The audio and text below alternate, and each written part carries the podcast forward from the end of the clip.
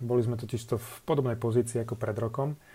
V Lani nás eh, San Francisco najprv rozbilo v základnej časti a potom si to zopakovali vo finále konferencie.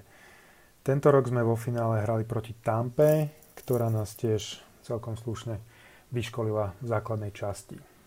A rozdiel oproti minulému roku bol v týme a v predvádzanej hre, ktorá bola teraz lepšia. Počúvate americký futbal s Vladom Kurekom.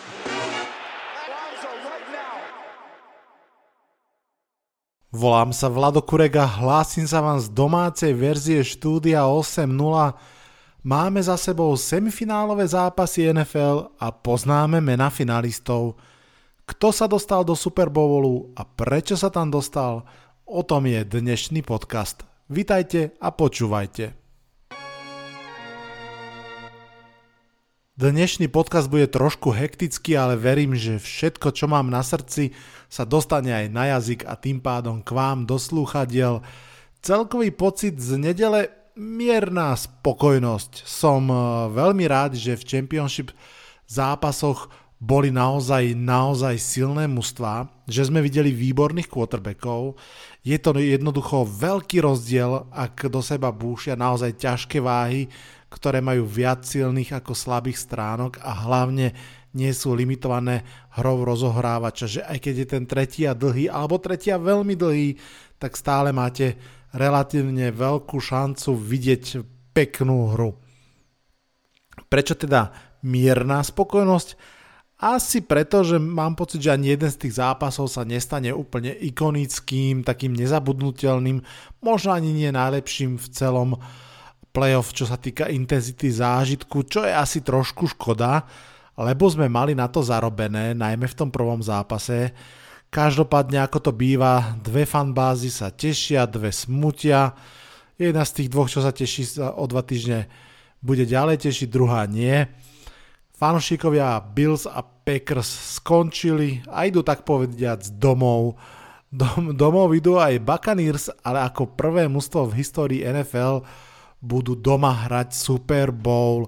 Zároveň je to desiatý Super Bowl, alebo bude to desiatý Super Bowl Toma Bradyho a zdá sa historicky nevyhnutné, že ho aj vyhrá a ešte viac podmúruje tú svoju veľkolepú sochu na Mount Rushmore NFL. Poďme na tie zápasy. Začneme tým prvým Packers proti Buccaneers. Ja som si mm, volal cez polčas aj po zápase s kamarátmi, ktorí tiež sledovali tento zápas. Jedným z nich je aj Matúš Fanúšik Green Bay Packers, ktorý dostane ešte na záver podcastu aj slovo. A zhodli sme sa na dvoch úplne protikladných vetách. Na jednej strane aké neskutočne ťažké je dostať sa do championship zápasu a potom do Super Bowlu. Aké je to neskutočne ťažké, ak proste Aaron Rodgers, Drew Brees, Russell Wilson, fantastickí quarterbacki, výborné mužstva, jeden prsteň a mno, v prípade Aarona Rodgersa jediná účasť v Super Bowle. Je to neskutočne ťažké a zároveň na druhej strane máme hráča, ktorý bol tam už vlastne 10 krát a ide 10 krát do Super Bowlu. Je neskutočné, že obidve tieto vety sú pravdivé. Poďme k zápasu samotnému. On sa do veľkej miery zmrštil v tom rozhodovaní, respektíve v tom spomínaní na ten zápas, na ten záver, na rozhodnutie Mata Leflera, kopať za 3 body pár minút pred koncom, 2 minúty a niečo pred koncom.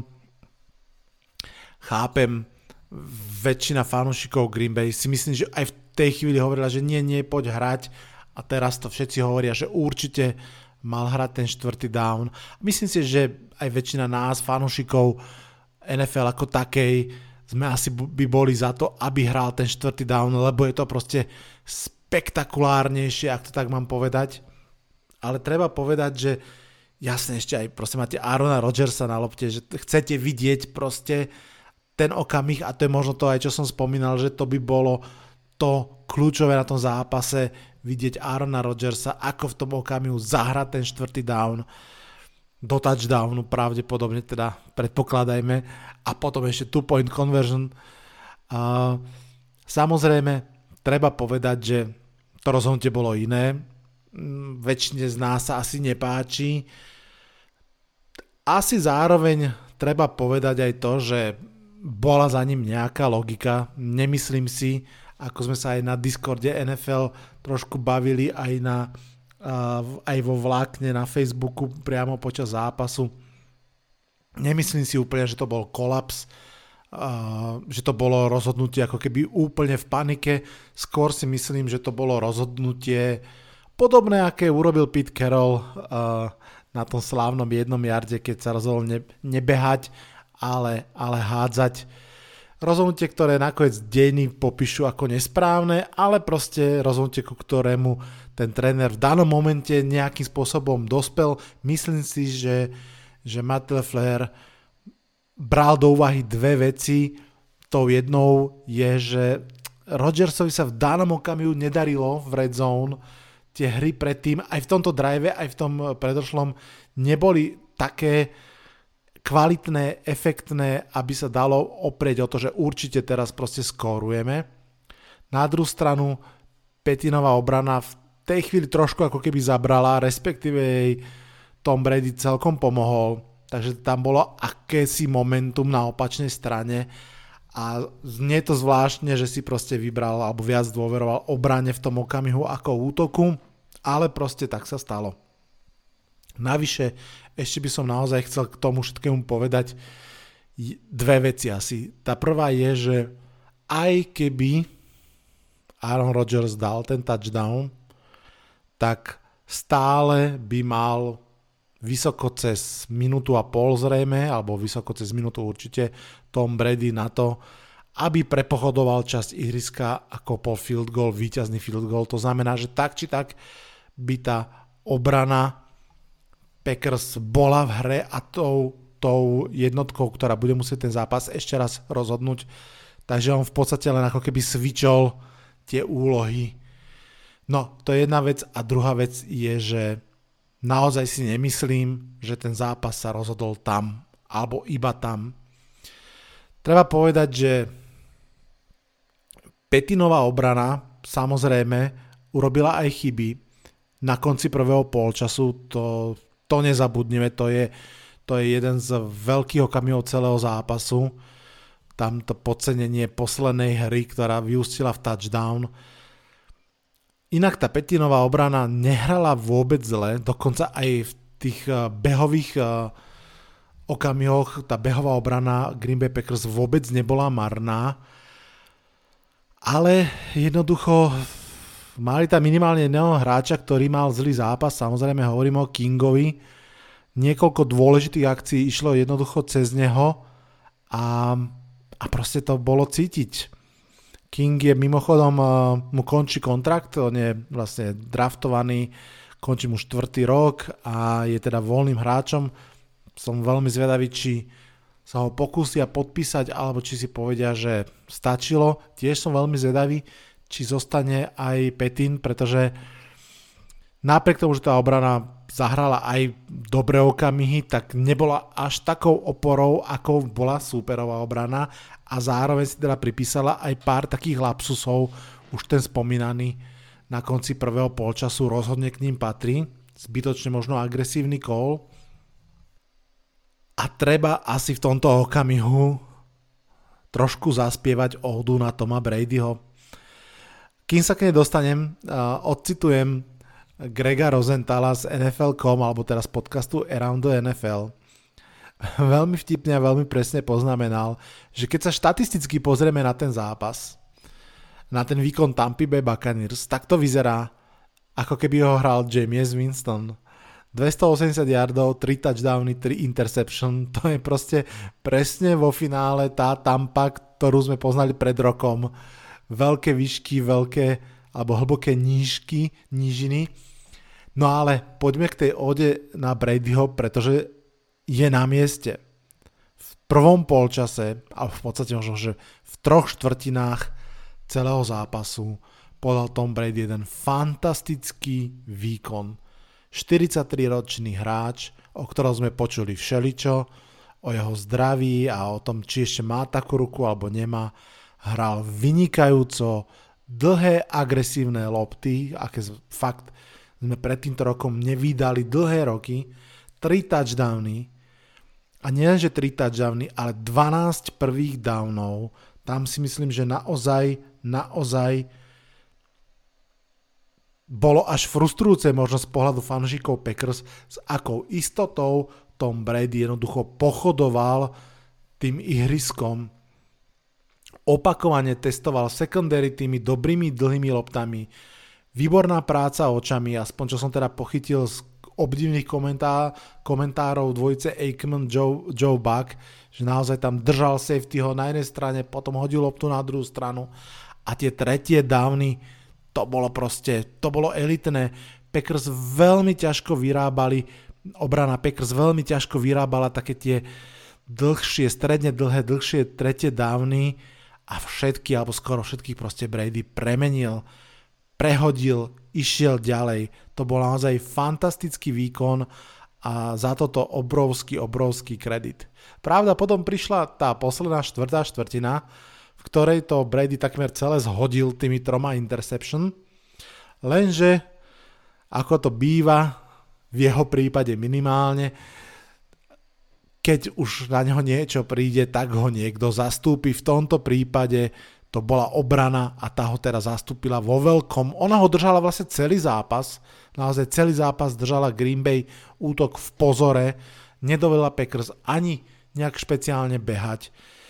Dostávala Rodgersa pod naozaj extrémny tlak, dostávala ho do ťažkých tretích dávnov, do mentálnej nepohody. Párkrát bolo vidieť, že Rodgers radšej tie lopty trošku možno skôr už zahadzoval alebo volil jednoduchšiu, jednoduchšie ukončenie akcie, nechcel riskovať dlhý sek, strátu lopty a podobne.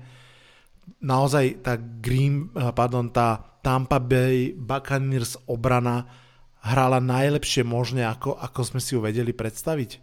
No a výsledkom toho prvého polčasu, alebo proste aj toho začiatku druhého polčasu bolo, že sa Aaron Rodgers alebo Green Bay Packers naozaj zahrabali do celkom výraznej jamy a s nej sa fakt pekne škriabali.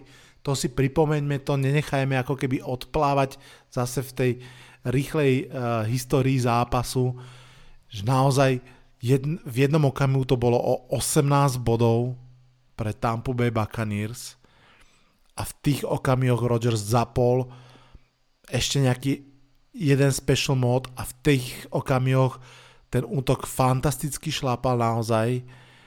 Davante Adams, MVS, ten chytal dôležité lopty. Ja myslím, že veľa fanšiškov čakal, že či to dropne, ale on naozaj chytal vrátane toho 50 yardového touchdownu všetko. AJ Dillon tam mal jeden skvelý beh, keď z nuly urobili, ja neviem, 7 yardov aj za pomoci tých ostatných hráčov, ako, ako ho tlačili. Naozaj hlavne v tých stredných častiach ihriska to, to išlo proste. Ten, ten výkon 33 presných prihrávok zo 48 pre 346 yardov svedčí o mnohom.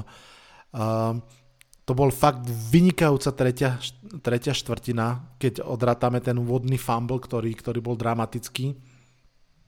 A tak na začiatku štvrtej štvrtiny to bolo o 5 bodov. A tam sa začalo to trápenie opakované ťažkosti, naozaj získať nejaké jardy z tých darovaných driveov. Ja som na začiatku 4. štvrtiny, keď to bolo tých 5 bodov, hovoril, že ak Rodgers ešte dostane jeden poriadny drive, má šancu vyrovnať alebo ísť do vedenia. On dostal tie drivey 3, čo v podstate môžeme pripísať naozaj zase ako pochvalu Packers obrany, aj keď tak povedám 50-50 Packers obrana a 50-50 zbytočne agresívny play calling možno Bruce Ariansa alebo aj chybné hody trošku Toma Bradyho. Každopádne proste Packers mali tú možnosť, mali tú príležitosť a zasekli sa. Nešlo to a tak ako som vravel na začiatku, to si myslím, že do veľkej miery zohralo úlohu potom v Laflerovom rozhodovaní v závere zápasu. Tak ako pred rokom, aj tento rok bolo proste v celej lige jeden tým, na ktorý to Green Bay Packers nevedeli a zrovna ten tým dostali v championship rounde, tak ako to bolo pred rokom z 49ers, teraz to bolo z Tampa Bay Buccaneers.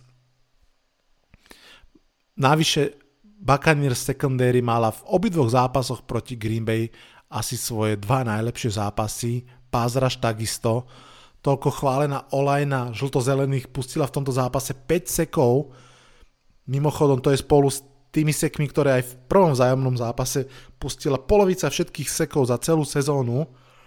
Pre mňa ako fanúšika Giants bolo milé vidieť, že Jason Pierre-Paul to ešte stále vie, síce bez troch prstov a polovice ruky, ale naháňal po krajoch obrany spolu so Shakilom Barrettom super a fakt, že významne, ale naozaj ešte raz zopakujem, celá obrana Tampa Bay hrala rýchlo, hrala v pohode, bolo vidieť to na tom, že aj keď si napríklad Aaron Rodgers zopakoval s Davante Adamsom tú fintu zo zápasu s Rams, určite ste to videli, ako sa snažil prebehnúť na jednu stranu, rýchlo sa vrátiť na druhú, ako pohotovo na to obrana e, zareagovala. Proste toto bol zápas, ktorý keď sme sa s Ondrom Horákom v predošlej predpovedi na nedelu rozprávali o tom, že aký scenár môže viesť Tampu k výhre, tak toto bol presne on. Fantastický pázraž, neúprostná obrana a ešte k tomu aj veľmi kvalitná hra. Ani, ani vlastne v tom rýchlom výpočte nedošlo na spomenutie Goodwina, Ivansa a, a ďalších hráčov, ktorí vlastne všetci hrali fakt, že veľmi, veľmi dobre.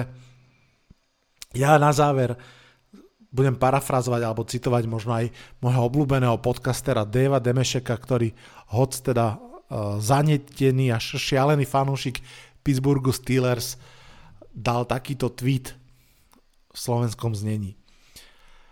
Aaron Rodgers bol fantastický, pod tlakom, doslova naozaj tlakom pázrašu Tampy a zároveň pod tlakom, že hoci je považovaný za jedného z najlepších quarterbackov všetkých čas, Zase raz mu hrozí, že vypadne v januári, zase raz mu hrozí ten tlak veľkého sklamania, tak pod týmto tlakom, prehrávajúc o 18 bodov na začiatku druhého polčasu, dal jeden z najväčších výkonov, aké sa dajú dať. Len mal ten tretí down zabehnúť. K zápasu Packers proti Buccaneers sa ešte vrátime na záver podcastu, keď dám slovo fanušikovi Matušovi. Sám som veľmi zvedavý, čo povie, v tejto chvíli to ešte nepoznám. Myslím si, že tam budú veľmi podobné veci, pretože sme sa rozprávali ešte počas zápasu včera. Poďme teraz už eh, k druhému nedelnému zápasu Chiefs proti Bills. Pred týmto zápasom boli vlastne dve otázky. Tá prvá bola, či je Mahomes dostatočne zdravý, aby mohol hrať svoj kvalitný výkon. A tá druhá otázka, či Bills dokážu posunúť svoj výkon najmä v ofenzíve ešte ďalej.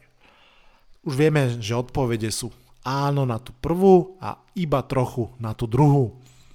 Bills si dali v tomto zápase štart snou, keď síce z prvého driveu dali len 3 body, ale potom im special team uh, Kansas City daroval fantastickú štartovaciu pozíciu a zrazu šups bolo 0-10, no ale zdá sa, že to je proste v playoff spôsob, ako zobudiť Kansas City Chiefs, ako ich pustiť do hry, aj keď zrovna proti Tampe vo finále by sa im to nemuselo oplatiť.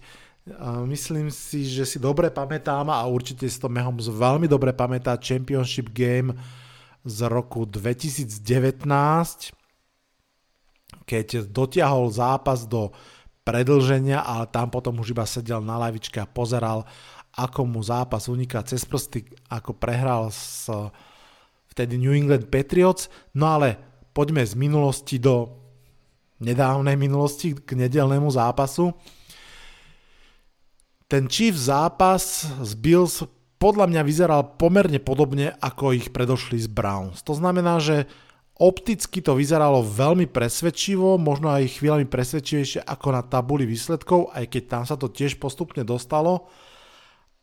Buffalo Bills, najmä teda v obrane, si dávali veľký, veľký pozor, aby nepustili tie big plays supera, ktoré sú veľmi um, nebezpečné a ktorými sú Kansas City Chiefs známi, to znamená cez 20 yardov hry, takže naozaj boli stiahnutí, hrali dvoch vysokých safeties, snažili sa mať tú loptu ako keby pod sebou, no a Chiefs ako keby v pohode brali tie 8 yardové, 10 yardové zisky a párkrát stačilo, keď sa len trochu dalo, tak jednoducho zapli trisky a urobili tie big plays, ale ako yards after catch. To znamená, že nešlo to celé vzduchom, ale proste či už Hill, či už uh, Hermont alebo ďalší jednoducho pridali a zrazu z 5 yardov bolo 16 yardov, 21 yardov a tak ďalej. Ono je aj pomerne známe, že Chiefs drive ako také sú skôr krátke.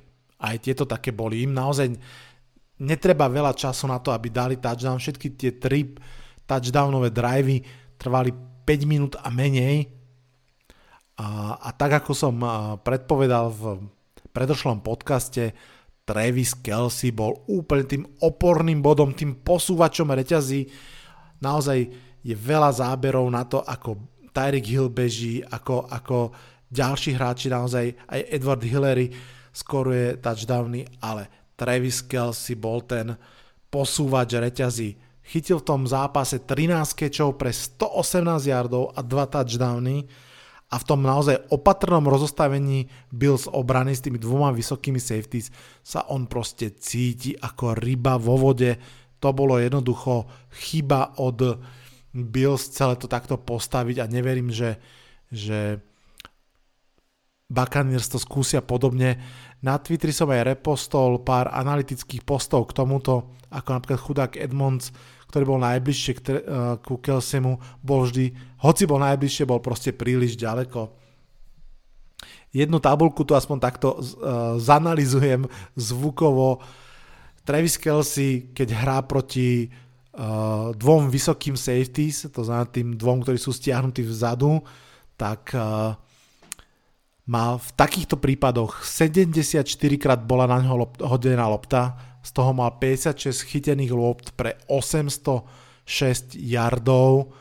Druhý najlepší hráč tejto kategórii má o 300 yardov menej, o 15 kečov menej. Proste to, to je rybník, ktorý je ako stvorený pre Trevisa Kelseyho a to ešte v Expected Points Edit EPA, taká um, zaujímavá štatistika, tzv. Advanced Stats, ktoré posledné roky veľmi frčia, to je v tomto prípade, ak viete, alebo ak nie, tak je to, že sa prehadzujú vlastne, že k tým hrubým číslam yardov sa pridáva relatívna hodnota, akým, ako mierou prispeli k bodom v zápase, uh, tak v týchto EPA uh, v podstate uh, Travis Kelsey v týchto situáciách dosiahol až 41,7 bodov, ten druhý najlepší hráč, neviem kto to je, 28. Proste naozaj toto, toto Chiefs chcú, aby obrany proti ním hrali.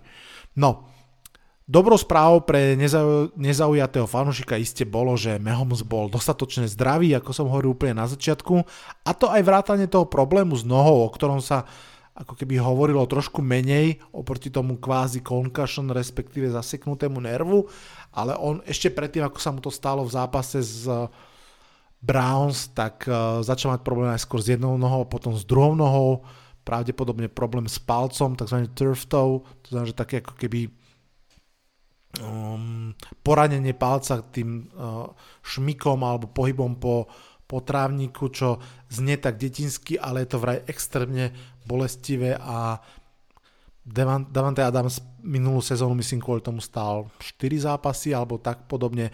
Tento rok uh, napríklad Sterling Shepard Giants takisto 4 zápasy kvôli tomu stále. Je to vážne zranenie. Uh, Takže to je tiež niečo, čo vraj Mehom aspoň nejakým spôsobom mu hrozilo, že má. Každopádne v tom zápase vyzeral byť dostatočne zdravý, dostatočne mobilný, vedel predlžovať hry, koľko bolo treba a zápas ukončil s pass ratingom cez 127, čo je úplná elita. A konec koncov asi by nás to ani nemalo prekvapovať. V momente, keď je teda zdravý, sa dá očakávať, že Chiefs budú proste hrať v útoku fantasticky. Otázka teda nebola, či sa im vyrovná Bills obrana, ale či sa im vyrovná Bills útok. a ten, povedzme si pravdu, v tomto zápase zaostával. Pri všetkej tej chvále a oprávnenej v priebehu sezóny sa jednoducho dostal do situácie, kde nevládal, nevládal držať tempo so súperom a je zaujímavé teda, že nie, že nevládal prestrieľať Chiefs, ale ani sa vlastne úplne rozostrieľať. Josh Allen a jeho útok skonvertovali iba 5 zo 14 tretích dávnov a naozaj trošku mi tak pripomínali ešte ako keby zhoršenú verziu Packers útoku, keď sa zasekol. Chvíľami to išlo, ale väčši, väčšinou chvíľ to nešlo. Kľúčom pochopiteľne k tomu je obrana Chiefs vedená defenzívnym koordinátorom Spagnolom, tá hrala prekvapujúco dobre. Trošku vlastne podobne ako minulý rok v playoff, že naozaj zrazu začala hrať agresívnejšie, kvalitnejšie. Aj tí kornery, ktorí sa zdajú, že nestoja až tak za veľa, zrazu hrali výborne. Múdrejšie hlavy, ako je tam moja, si všimli, že kľúčom k tej dominancii bolo presovanie a vypojenie Stefana Dixa. Ten mal do polčasu iba dva keče pre 12 yardov. To je strašne málo. Je to zaujímavé aj kvôli tomu, že celú sezónu sme hovorili o tom, aj keď sme sa rozprávali v playoff, že jednou zo síl útoku Buffalo Bills je to, ako je rozložený z pohľadu touchdownov, že naozaj to nie je o jednom hráčovi, hoci Stefan Dix vynikal, ale tam boli ďalší traja, štyria receivery, lomeno tight endi, ktorí vedeli pochytať veci, ale evidentne niečo iné je, hrať takýmto spôsobom, keď tam máte toho lídra, ktorý naťahuje tú obranu a iné to je, keď sa tomu lídrovi nedarí a musí to prevziať niekto iný. V tej chvíli proste tá, tá obrana, respektíve pardon, ten útok Bills zrazu už nebol taký potentný.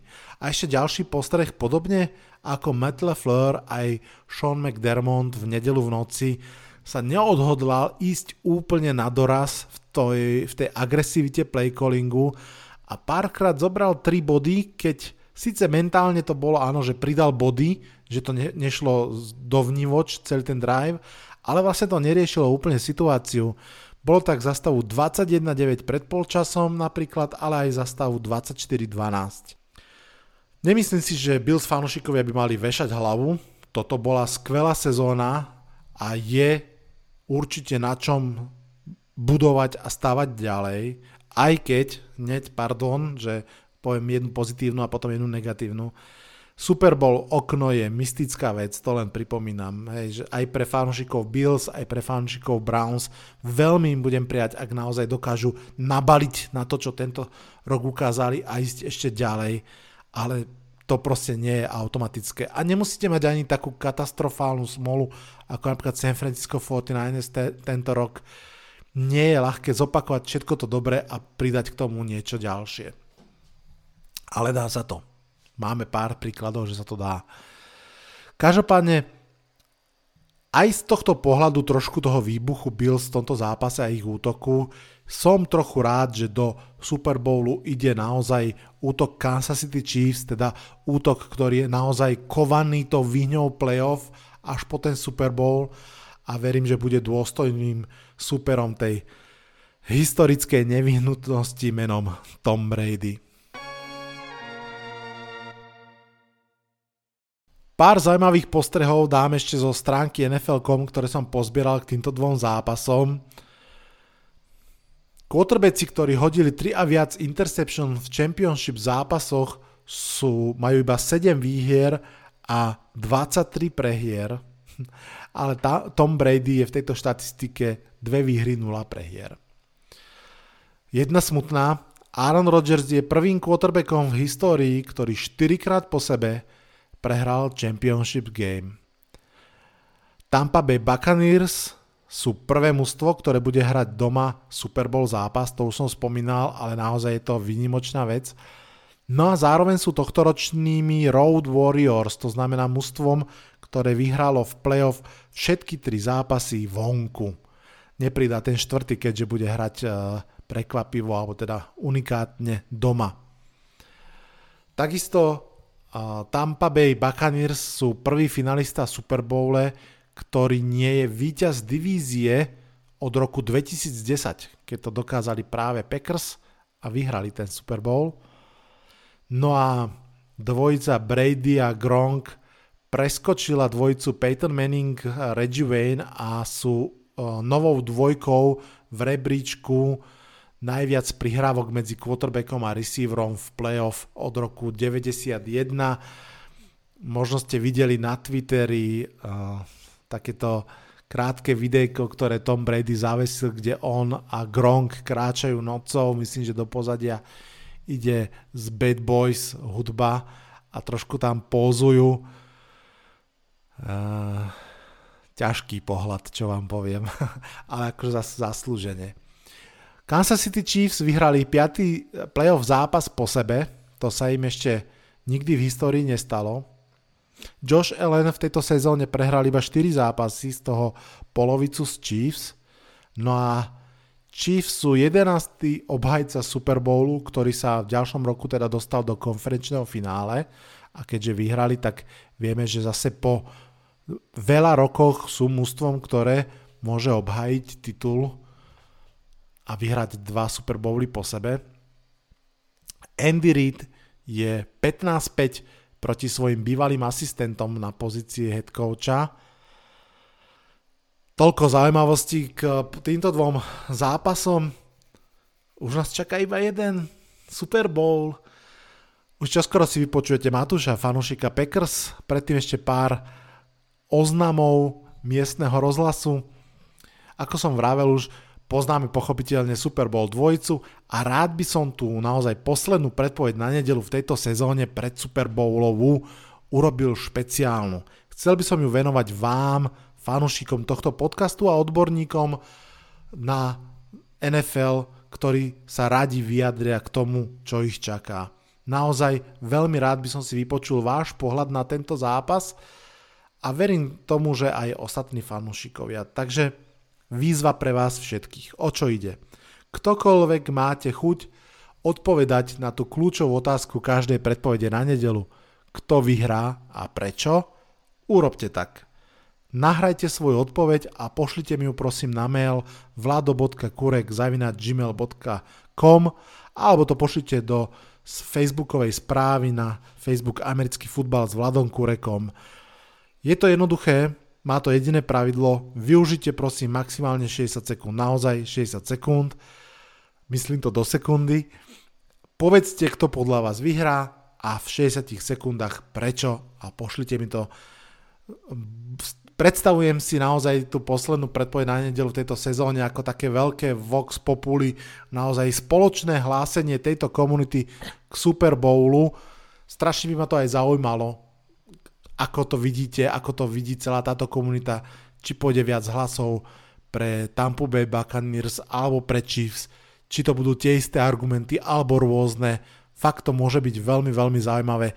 Takže nehambite sa, vykašlite sa na predsudky, vykašlite sa na výslovnosť, nahrajte 60 sekúnd, kto vyhrá Super Bowl a prečo, pošlite mi to na mail vlado.kurek.gmail.com alebo ako správu na Facebook Americký futbal s Vladom Kurekom.